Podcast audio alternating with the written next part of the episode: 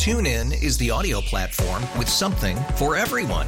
News. In order to secure convictions in a court of law, it is essential that we conclusively. Sports. Got clock at four.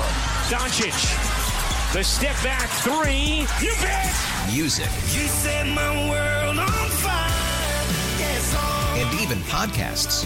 Whatever you love, hear it right here on TuneIn. Go to tunein.com or download the TuneIn app to start listening. We really need new phones. T-Mobile will cover the cost of four amazing new iPhone 15s, and each line is only $25 a month. New iPhone 15s? It's better over here. Only at T-Mobile get four iPhone 15s on us and four lines for 25 bucks per line per month with eligible trade-in when you switch. Minimum of four lines for $25 per line per month with auto pay discount using debit or bank account. $5 more per line without auto pay, plus taxes and fees. Phone fee at 24 monthly bill credits for well qualified customers. Contact us before canceling account to continue bill credits or credit stop and balance on required finance agreement due. $35 per line connection charge applies. Ctmobile.com. Good morning. Welcome to another edition of Better Living, a show about the people and organizations that make an impact around Dallas Fort Worth.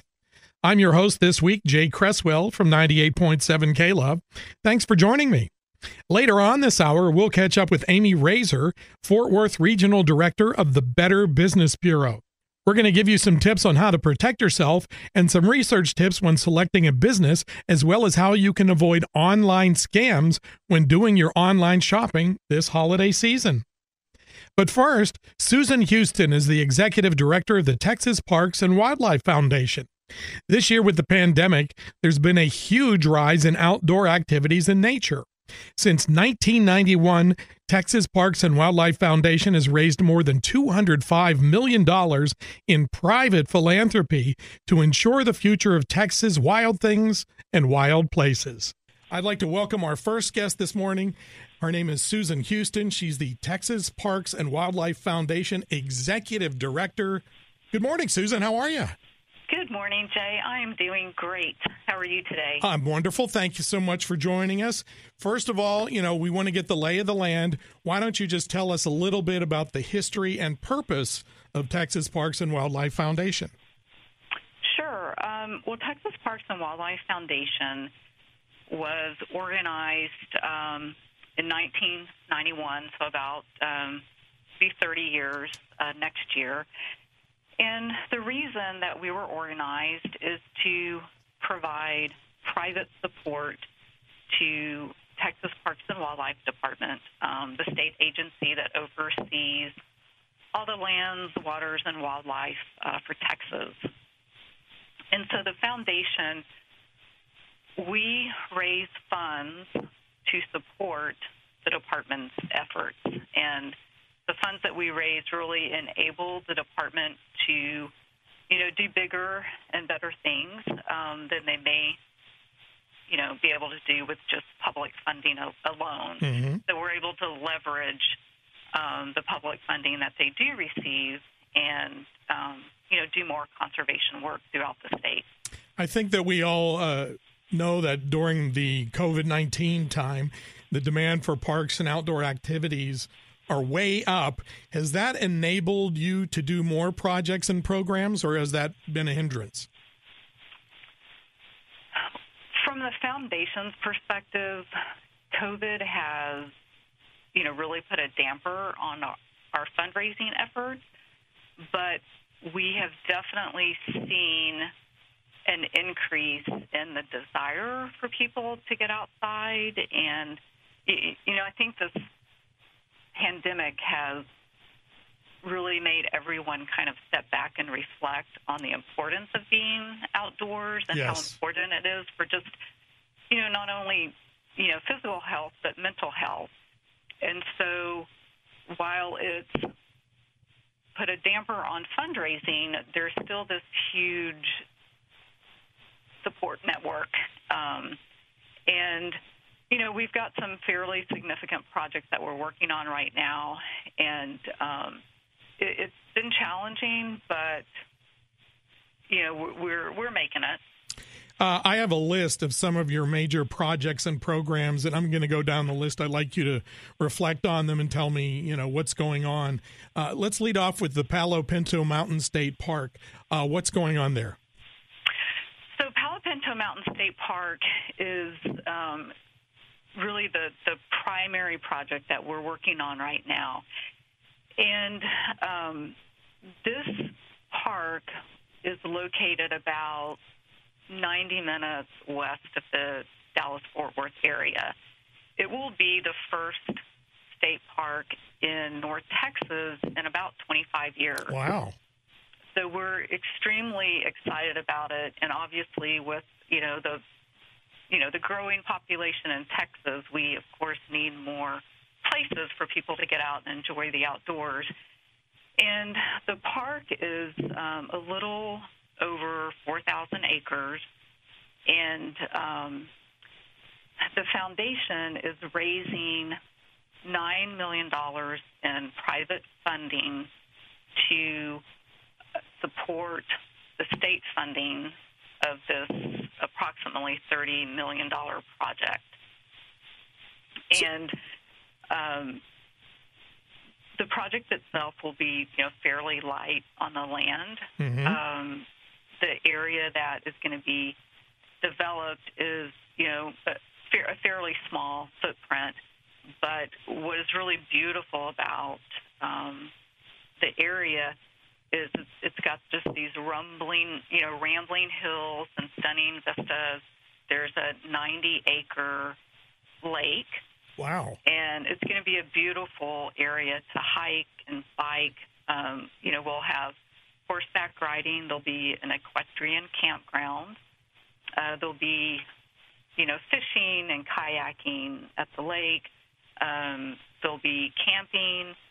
So just you know, all kinds of outdoor opportunities. Um, and being so close to the Dallas Fort Worth area, we just feel like it's going to be hugely popular. Uh, literally, and that's what got me when you first said it. It's basically, you know, a little over an hour and change away from Dallas, Fort Worth, and Palo Pinto County. So, uh, is there an estimate on completion, or that I guess is based on how much, how quickly you can raise the funding?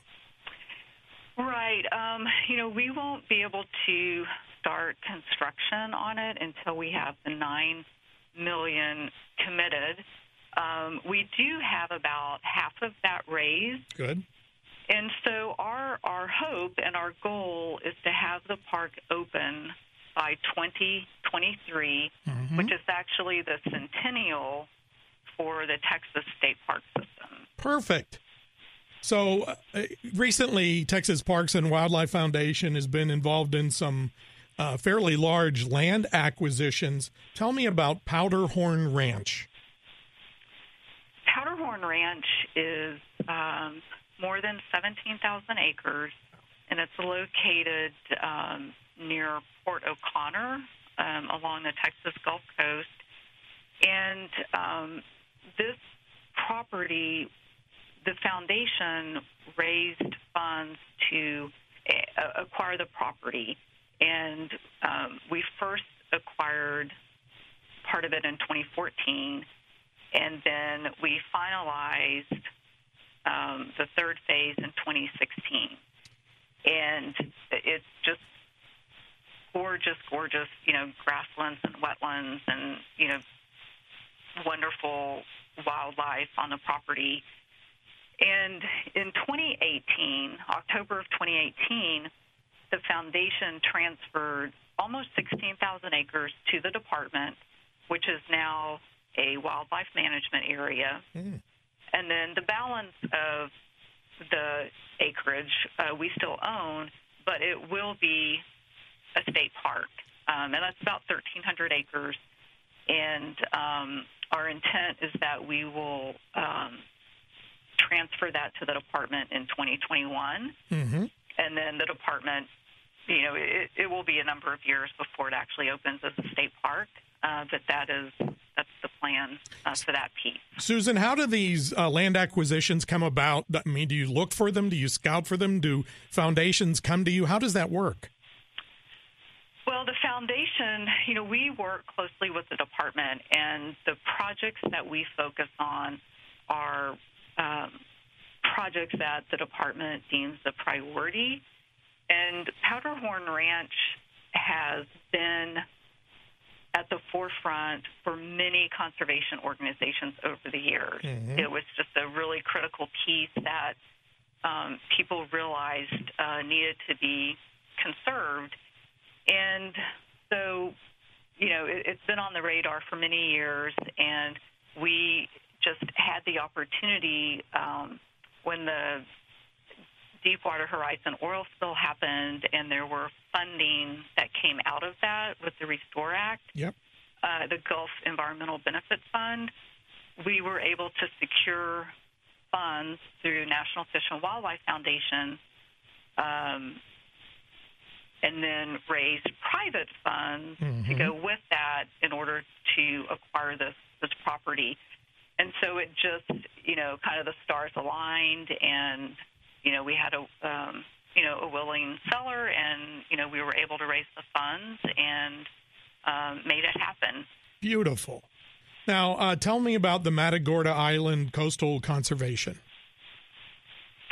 Sure. Um, so the the Matagorda Island Conservation is again, you know, those were um, there are also funds from the Deepwater Horizon oil spill, and so the foundation we provided a 10% match for a six million dollar grant that that was focused on the Matagorda Bay system, which is a priority conservation area for the state of Texas. So we focused on that, and then you know, kind of within that, um, just this month, um, there were two more critical tracks that were acquired, and that enabled the Parks and Wildlife Department to really expand their uh, Matagorda Peninsula Peninsula coastal management area. Got it. So really through you know private funding that Parks and Wildlife Foundation were able to provide and other philanthropic partners, you know, we've really been able to see more than 6,700 acres along that um, coastal habitat Mhm. permanently conserved. We are speaking with Susan Houston. She's the executive director of Texas Parks and Wildlife Foundation this morning on Better Living. Uh, tell me about the Gear Up for Game Wardens program. So, Texas Parks and Wildlife Department um, has over 500 Texas game wardens, and the game wardens, you know, they oversee the regulations uh, pertaining to wildlife conservation. You know, hunting, fishing, uh, et cetera, and and many of these game wardens are, you know, they're spread out um, throughout the state of Texas, and need specialty equipment to be able to do their job more efficiently and and safer. And so, the foundation uh, in 2017 we launched a program called Gear Up for Game Wardens, and what we do is we raise funds and then we purchase equipment that game wardens need out in the field. Um, we've raised about uh, about 1.5 million uh, in the last three years, Mm-hmm. and um, have been able to equip game wardens throughout, you know, the 250 counties um, in Texas. Uh, and oh, I'm sorry. Go ahead, Susan. well, and that includes, uh, you know, also special operations, which um, could be search and rescue teams. Um, we have a K9 unit, so you know if it's um, search and rescue needs, or if it's um, you know confiscation of trying to find um, you know specific equipment that has been used in you know poaching cases, et cetera. Mm-hmm. Um, so we're out there trying to make sure our game wardens are, you know, getting the equipment that they need. Susan, with a state as big as Texas and with as many areas that you cover, can, can you give me a guesstimate on how many Texas game wardens there are? Yes, there's. Uh, I think there's about 551 to date. Wow. C- could you use more?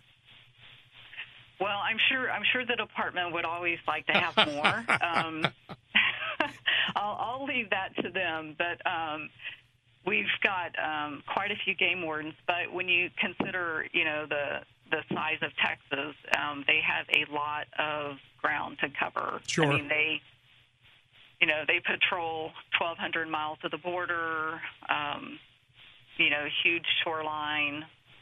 I think I think I heard they probably travel over 10 million miles by vehicle each year. Wow. And they also patrol, you know, the coast. Yep. Um, so they've they've got a they've got a big job. Uh, yes, and and it will get bigger all the time. Uh, please tell me about the We Will Not Be Tamed membership program.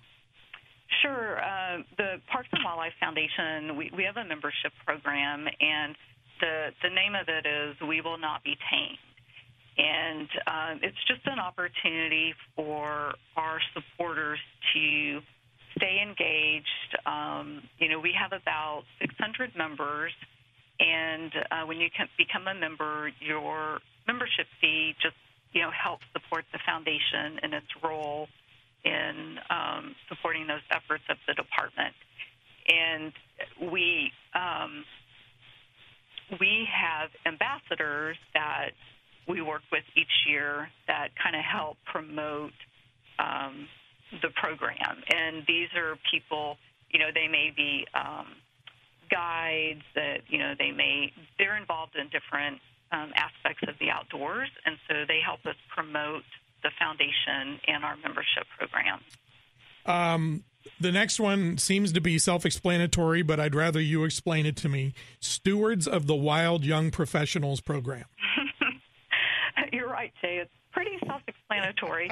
but um, Stewards of the Wild, um, like it says, is a young professionals group, um, which is, you know, we created that to kind of reach that younger group, kind of the 21 to 45 age range. Mm-hmm. And, you know, the idea is that they support the mission of the foundation uh, and the department. And it, it's a way for um, them to network with other people uh, that have like interests with the outdoors. Mm-hmm. They can also, at these different, uh, typically we will hold events. Um, and there'll be conservation professionals that will sometimes speak and um, you know engage and tell them about you know what what they're doing and um, throughout the state. Uh, we also um, you know during COVID, you know we weren't really doing any events, and so our engagement manager Matt Hughes um, started doing a live stream and so every Thursday, we have a Stewards of the Wild live stream. And again, we kind of bring that conservation professional in and just talk about everything that they do and how that kind of um, aligns with the foundation. And then um, a couple of years ago, we, you know, the, the department we really respect and appreciate the whole, you know, hunting and fishing heritage that we have in Texas. Sure. And so, Stewards of the Wild, um, we launched a mentored hunting initiative, and that has enabled us to reach, um, you know, kind of this this young group, but you know, it, it's not youth hunting. They've, you know, of course, they're young professionals, but they may not have had an opportunity to experience, you know, fishing or hunting, and so we pair them up with a, a mentor Mm-hmm. and actually spend, you know, a weekend, um, you know, learning about, you know, legal and ethical hunting and, um, you know, using the food that you harvest, and um, and it's been a really inspiring. Uh, fulfilling initiative. We've I- been really pleased with it. I would imagine that anyone who, especially in that age group, who likes the outdoors that gets to experience a program like that, they're hooked. They they are. Um, you know, we've got about ten chapters throughout the state and about um, 800 members. So it's it's been a really um, well received program. Uh, one more I'd like to ask you about uh, the Texas Freshwater Fisheries Center in Athens. Yeah. Um, so the Texas Freshwater Fisheries Center um, has been around uh, about 25 years. Um, it's in Athens, um, which is, you know, what, an hour, Yep. hour and a half from Dallas. Yep. And it is a fish hatchery, but also an educational facility. It's on a little over 100 acres, um, and it's really a wonderful area that you know school groups and families and individuals can go and learn more about like the the freshwater fish that inhabit all the different you know rivers and streams in Texas, and also learn about um, how a fish hatchery works. And so um, the foundation was involved, um, you know, when Texas Freshwater Fisheries Center was originally built, and now we're in the process of raising uh, three million to help them with a capital um, renovation project. Mm-hmm. And so hopefully, you know, when we get that raised, we'll be able to, you know, update and renovate um, all their outdoor exhibits uh, and various tanks. Uh, we are speaking with Susan Houston, the executive director of Texas Parks and Wildlife Foundation, on this morning's episode of Better Living. Susan, a personal question for you: How did you get involved uh, with the foundation personally? Well, I had uh, I'm I grew up um, on a small ranch, and so I've always loved uh, the outdoors. And I was fortunate enough uh, many years ago to uh, work for the National Audubon Society um, for their Texas program, and you know, and, and working with Audubon, um, my uh, my boss at that time um, ended up going over to Texas Parks and Wildlife Foundation as the executive director.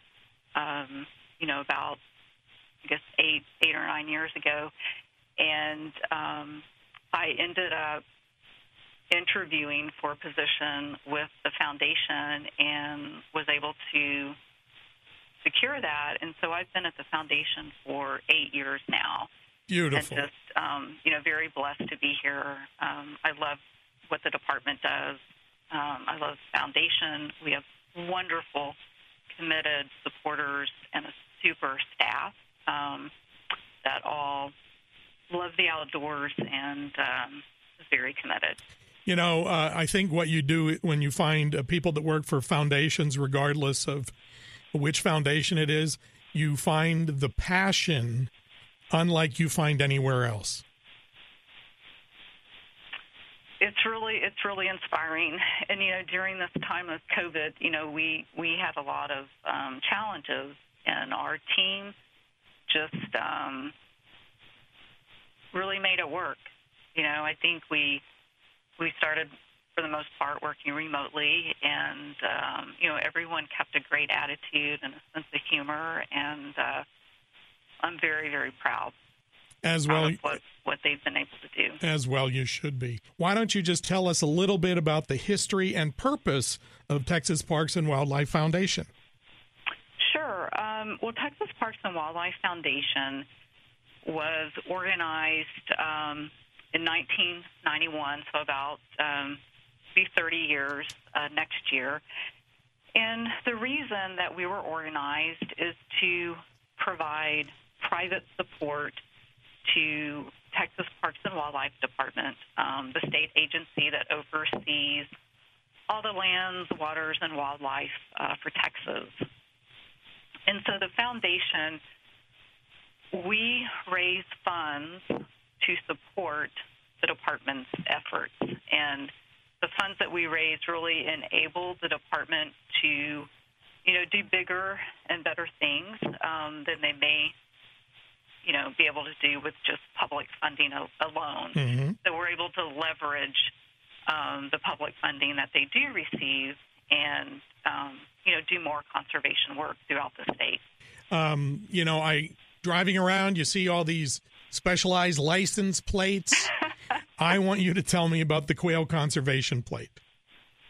Well, the quail conservation plate, um, we launched that about um, just just over a year, probably a year and a half ago, and the idea for you know you see the various conservation plates, and those funds um, are used to go back to organizations um, to use for different conservation efforts. And so the foundation decided to do a plate for quail conservation, and um, so all the funds that we receive from the license plate, um, $22 of the $30 cost for the license plate comes to the foundation. Good. And as we um, uh, can grow that fund, we will eventually be making, um, you know, supporting the different quail conservation groups Mhm. that are in Texas um, to help continue those conservation efforts for quail, like on the ground with, you know, habitat restoration, research, um, Mhm. outreach, uh, et cetera. So we're, um, you know, trying to promote that quail license plate right now um, during quail season, and hopefully we'll um, be able to bring some more funding into that uh, into that um, fund. Uh, now, at the beginning of our uh, talk this morning, we talked about the demand for parks and outdoor activities being way up during the pandemic. I would imagine. I mean, do you have a statistical comparison? I guess we're not near the end of the year yet, as to park visitations, boat li- uh, boat licenses, fishing licenses compared to previous years. You know, I don't have statistics, and you know that would be really more in the the realm of the department to provide that. Sure. Um, we are, you know, we definitely know that there's an increase in visitation at state parks, and the department has seen an increase in, you know, the fishing and hunting licenses, um, and just, uh, you know, across the board, just seeing people, you know, outdoors, a lot more. one of the uh, you know covid has affected everyone everywhere. We know that uh, you have adapted and you're utilizing covid protocols. Uh, how does that work? I mean what changes have been made? I know that's a that's a, a big answer there but how, Yeah. how are you addressing that you know, as far as the the department and you know state parks, they they are, um, you know, asking people to make their reservations online. Um, you know, the parks are open, but many of them are limiting capacity, and so um, the department is is recommending that you go online. You know, check the specific park website and then make those reservations um, before just just showing up uh, to make sure that you know when you get there you can actually go in. But I think you know the best resource uh, for that for people who are um, looking to visit is to go to the department's website uh, and look at those specific parks. uh, what is that website Um, it's tpwd.org. org Um, yeah okay yeah. tpwd.org. Now, we know there are several popular parks around Dallas Fort Worth that, especially this time of year, would be just lovely. Uh, why don't you fill us in on a couple of those, Susan? Sure. Um, first of all, Jay, the, the actual website for the department, I misspoke. It's tpwd.texas.gov, Got it.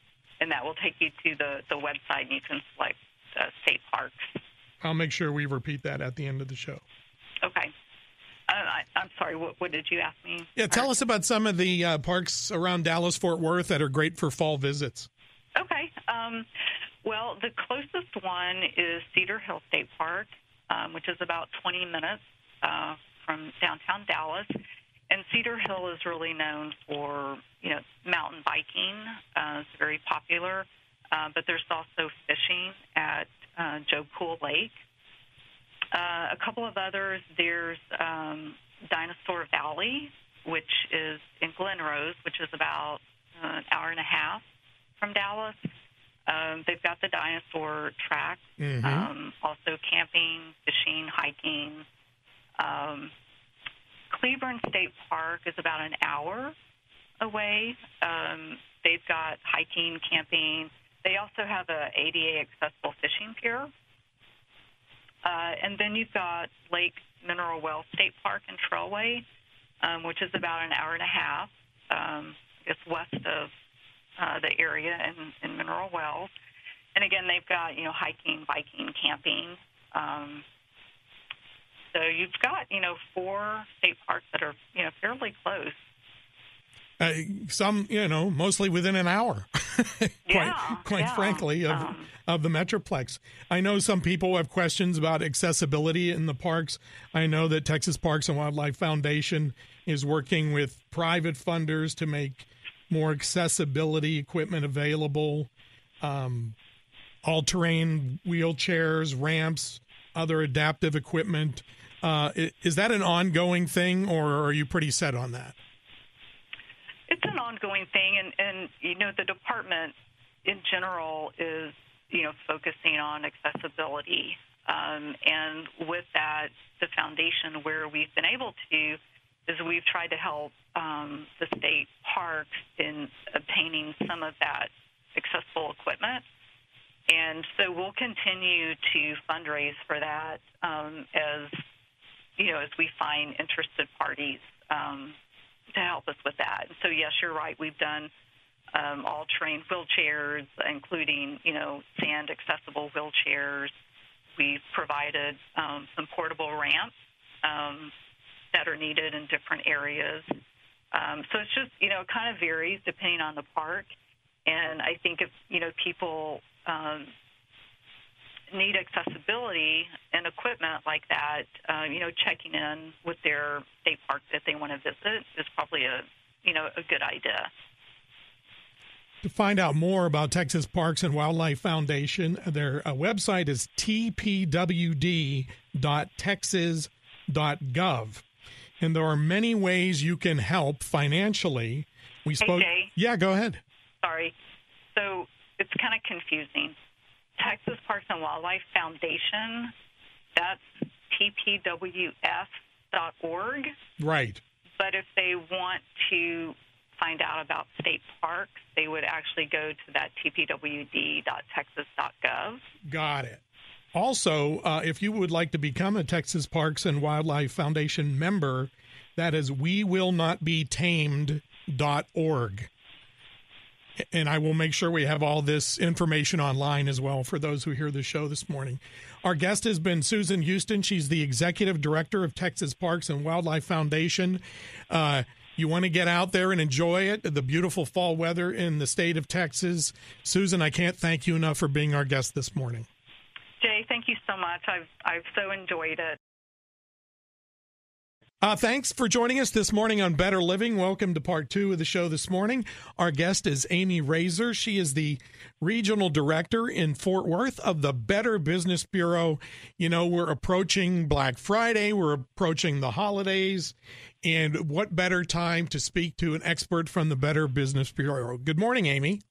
Good morning. Thanks for having me. So, we can only imagine how online shopping has increased due to the pandemic.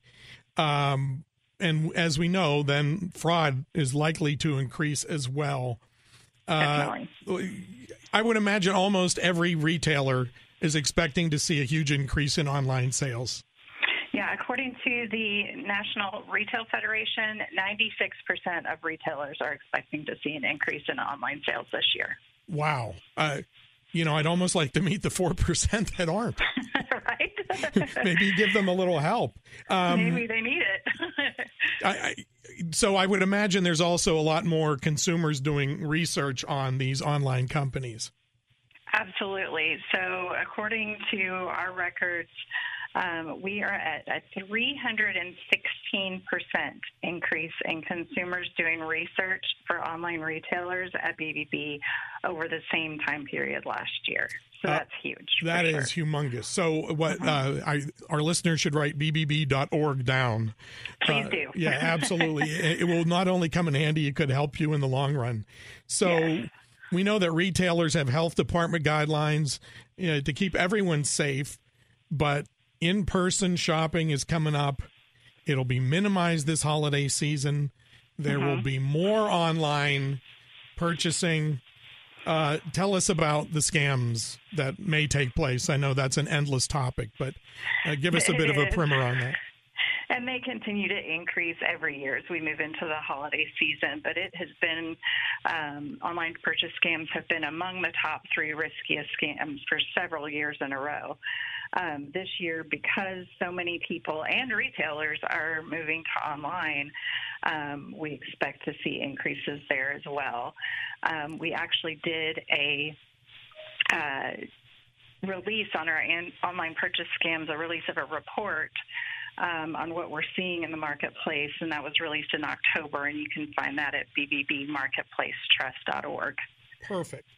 Uh, you know, one of the things we find out too is that people that are most targeted for scams tend to be senior citizens, and you know, senior citizens aren't leaving their houses either, uh, and are doing more online shopping. So, uh, you know, these kinds of uh, services that BBB is providing very, very important this time of year.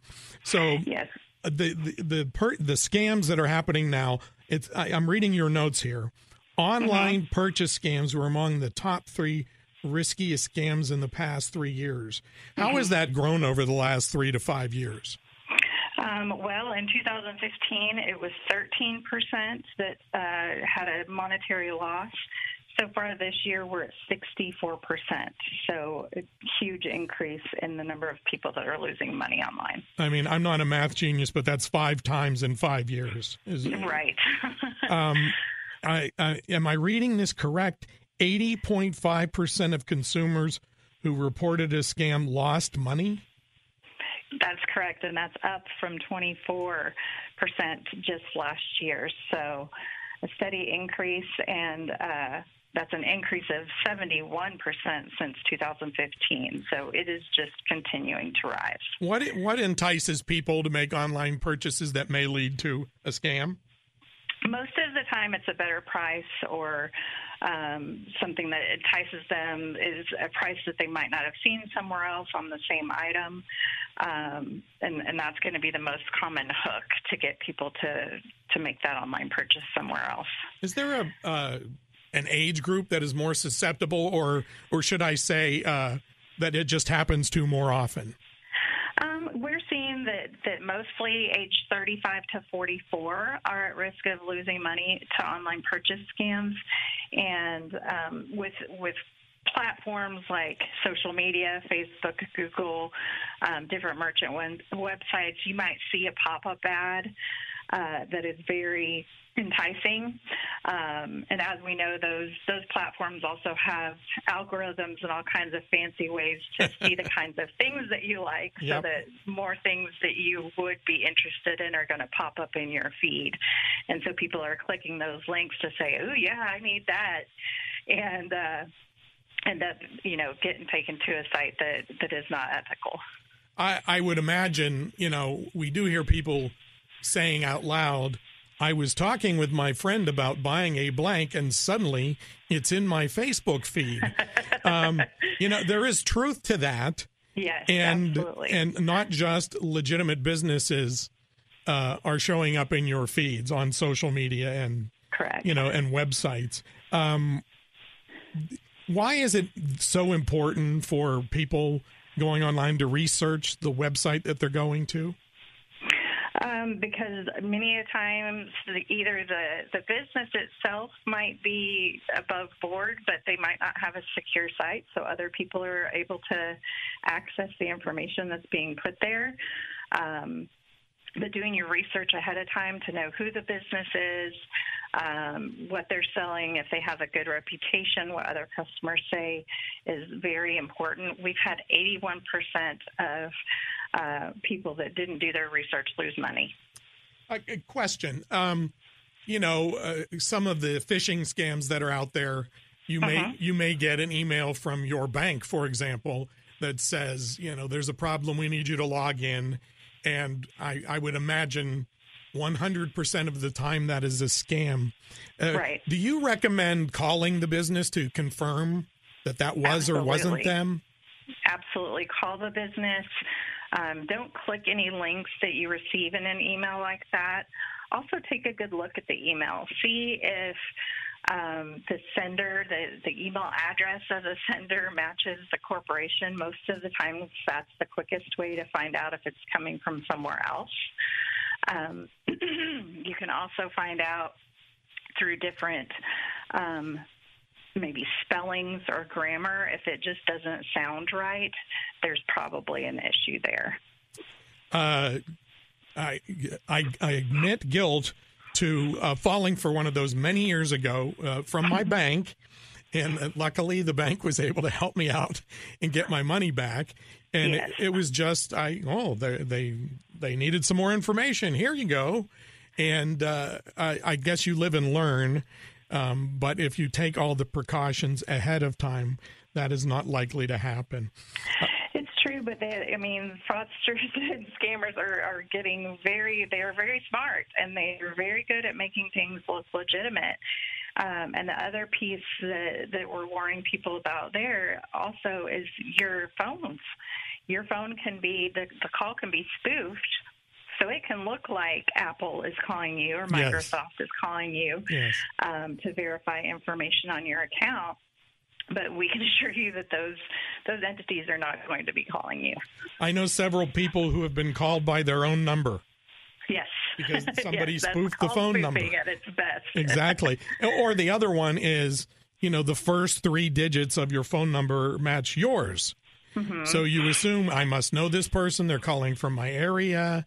And generally, they've just uh, spoofed the phone number there. Amy, I'm going to ask you a personal question now. Uh, first of all, uh, thanks for listening to Better Living this morning. Uh, Amy Rasor is the regional director of the Fort Worth chapter of the Better Business Bureau. I didn't mean to scare you by saying I'm going to ask you a personal question. Um, how did you personally get involved with the Better Business Bureau? Oh gosh, I was um, looking to change uh, careers and um, saw the job description for this particular job. I've been in nonprofit for 20 years in this area. Um, and didn't realize that BBB is a nonprofit. Yep. And I started to read the job description, and I just checked every box. And I was so excited to learn about the the vast depth and breadth of the programs and services that BBB offers. I think we do a lot more than people think we do. And I just fell in love and been here two and a half years and just absolutely love it. I think those that uh, work for uh, nonprofits or or dot orgs uh, bring the passion to the job, unlike you find anywhere else. Absolutely. And it's that's what it's all about. It's about the reward of doing good in your community and helping people. Well, and that's the other thing, you know, if I'm if, if I'm outside shopping and I'm walking through a shopping center and I see a member of the Better Business Bureau, uh, that completely legitimizes the business for those folks, and now you can do that online as well. Absolutely, and and we are not a, um, although we are what's considered a membership organization, a 501c6. Um, you don't just pay your dues to be a member. You have to agree to adhere to our, our standards of trust and to be an ethical business. And and we work with businesses to make sure that they're doing that and that they're upholding those eight standards. And so when you see that BBB seal. Um, either on a storefront door or online, you can you can rest assured that we have checked on those things that they have applied and that they have been um, vetted, so that you you don't have to do that work. We've done that work for you. Yeah, they're good citizens in the business community. Yes. So uh, back to online scams. Uh, you you touched on this one earlier. If a deal looks too good to be true, it probably is. Yes. Now, of course, go ahead. I'm sorry. Yeah, that that is you know one of those things that that you hear over and over and over again, but it really is true.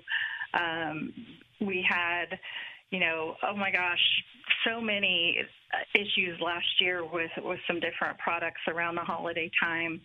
Um, and one of them was an item that was hard to find. Um, and it was a hot item that people were looking for. And uh, this business happened to have, you know, a, a great supply of, of all these hard to find things, and they were at a great price. And many people made purchases, and lo and behold, they never received the item that Oh, they my. ordered. Um, the same thing happened with puppy scams, and that was just heartbreaking Yes. because people think they're adding this new furry member to their family, and they've made this selection, and it turns out all the the images were just stock photos of of animals, and people were purchasing these animals and never receiving them, and that's that's a big part of of what we see during this season. You touched on a, another huge point there. Professional photos do not mean that it's the real deal. Absolutely. Those are available online from all kinds of photo stock uh, providers, and it's easy to get, you know, great looking photos.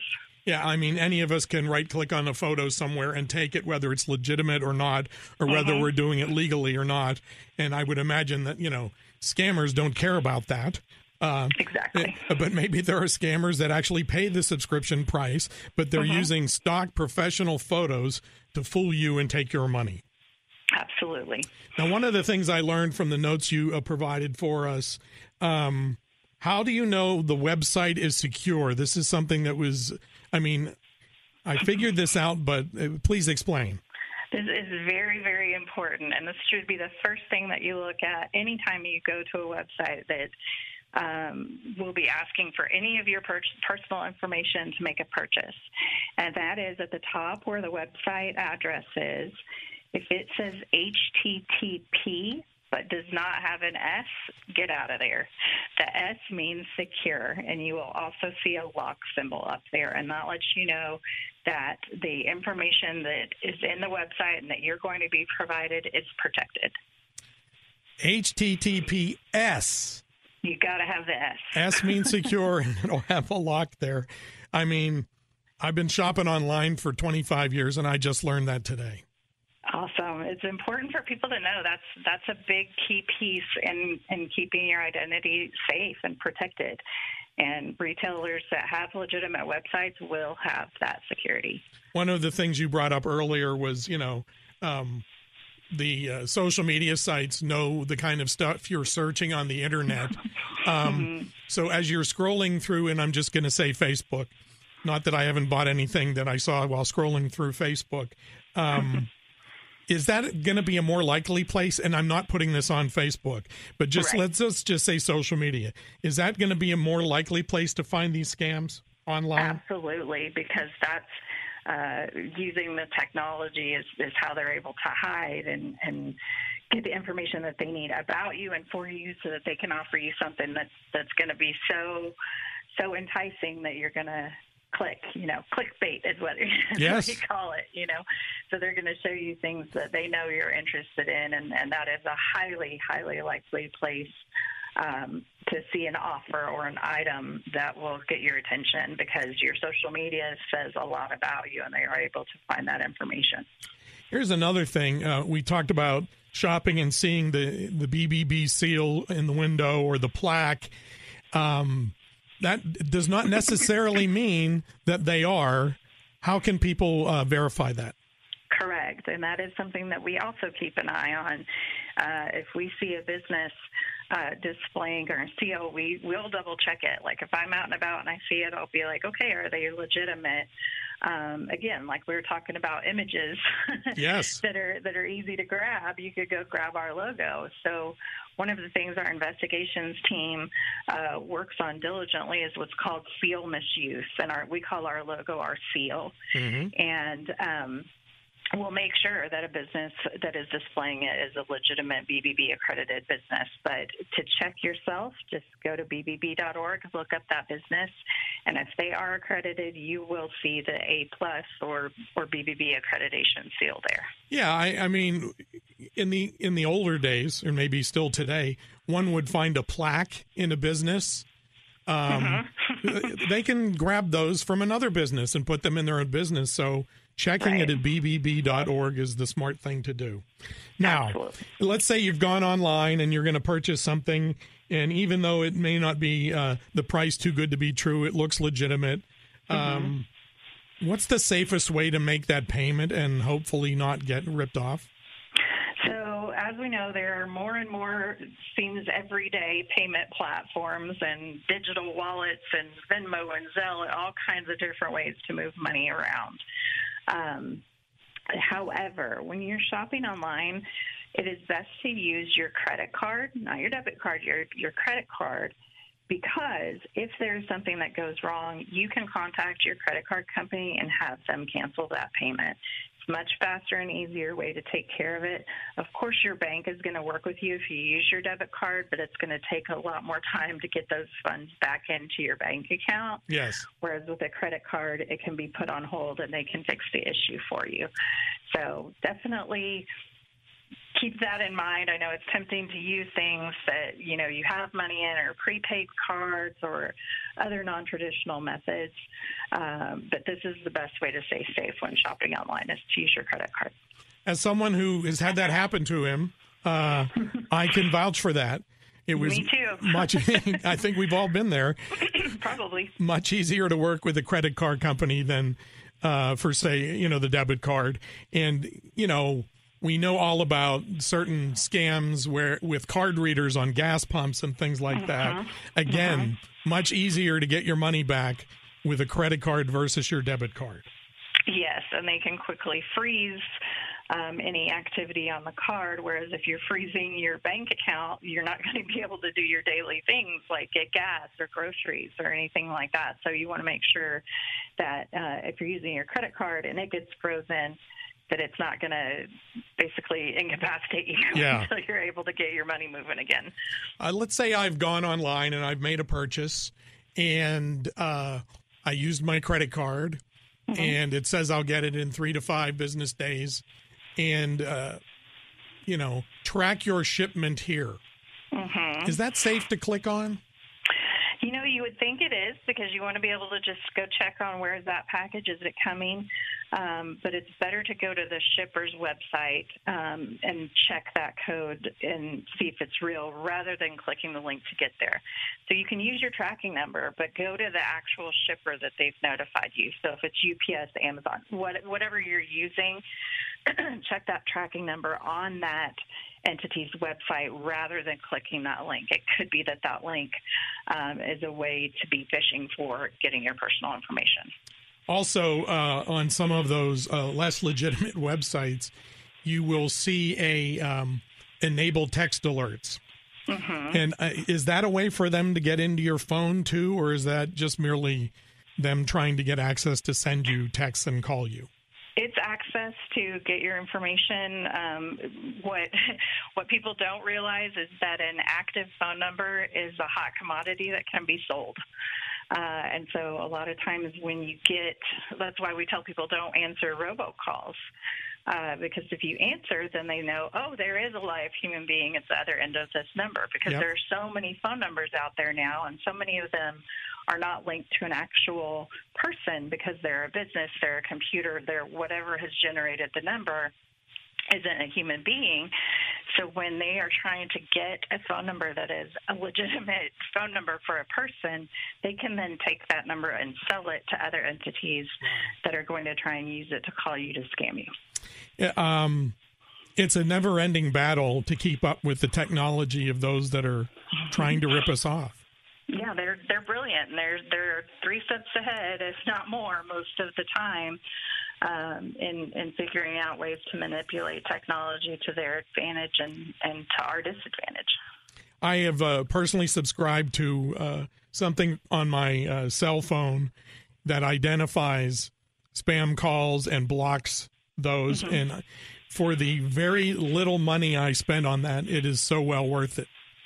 Yes, a lot of people will do those. You have to be careful of how much money you're spending and if it's a recurring charge as well. Yes. But we definitely uh, want people to keep an eye on it. And the best method of all is if you don't know who's calling, don't answer it. Exactly. and that's especially important as we were talking before about our senior population. Yes.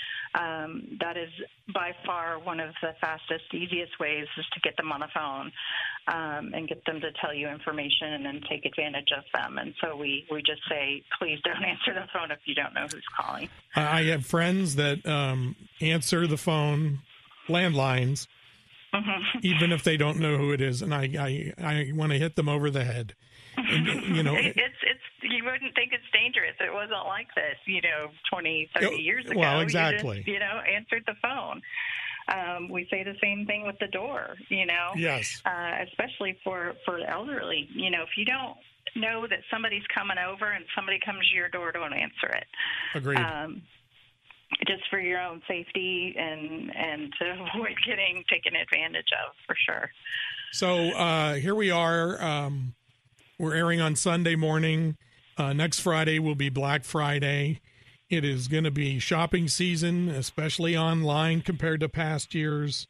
Um, do you have any tips uh, at the BBB to help people with uh, holiday shopping?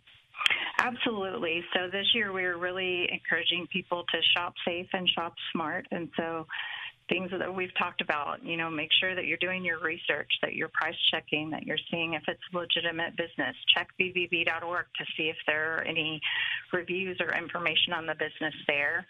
Uh, make sure your information is secure online. Uh, like we talked about, the lock symbol and the yep. S.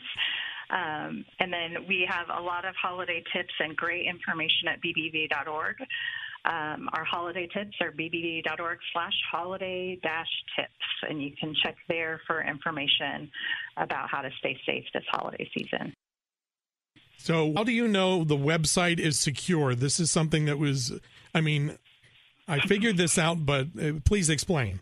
This is very, very important, and this should be the first thing that you look at anytime you go to a website that um, will be asking for any of your per- personal information to make a purchase.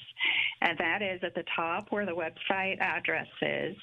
If it says HTTP but does not have an S, get out of there. The S means secure, and you will also see a lock symbol up there, and that lets you know that the information that is in the website and that you're going to be provided is protected. HTTPS you got to have the S. S means secure, and it'll have a lock there. I mean, awesome. It's important for people to know that's that's a big key piece in in keeping your identity safe and protected. And retailers that have legitimate websites will have that security. What if I have an unsatisfactory purchase online? How do I get that information to you?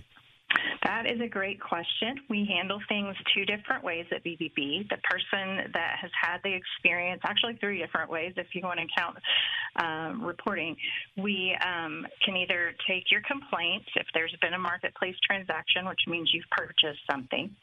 Um, we can take your complaint and mediate the situation with the seller.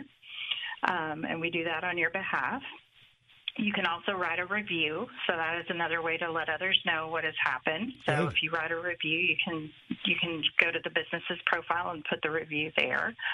Or if it was something that you feel like is a general scam, you can go to BBB Scam Tracker and enter the information there.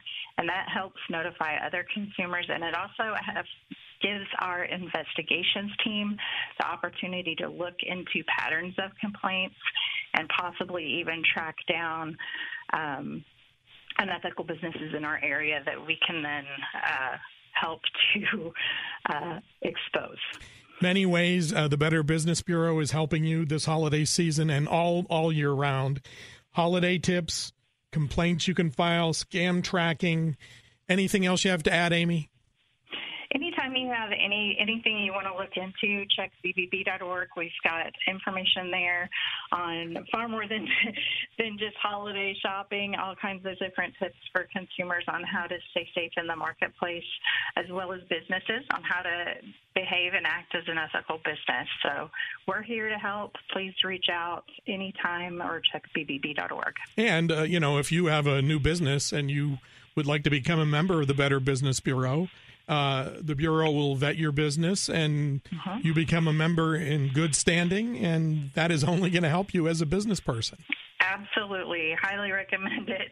Um, not just because you know i work for bbb but because it lets people know that you're an ethical business in the marketplace and we do vet that information. Um, one other quick thing um, about the service we provide. We do this for charities as well. Good. So charities even go through a more rigorous um, checklist of information to make sure that they are spending donor money the way that it is intended. Um, so again, during the holidays, we, we often feel generous and work with different charities to, to do put more good out into the world.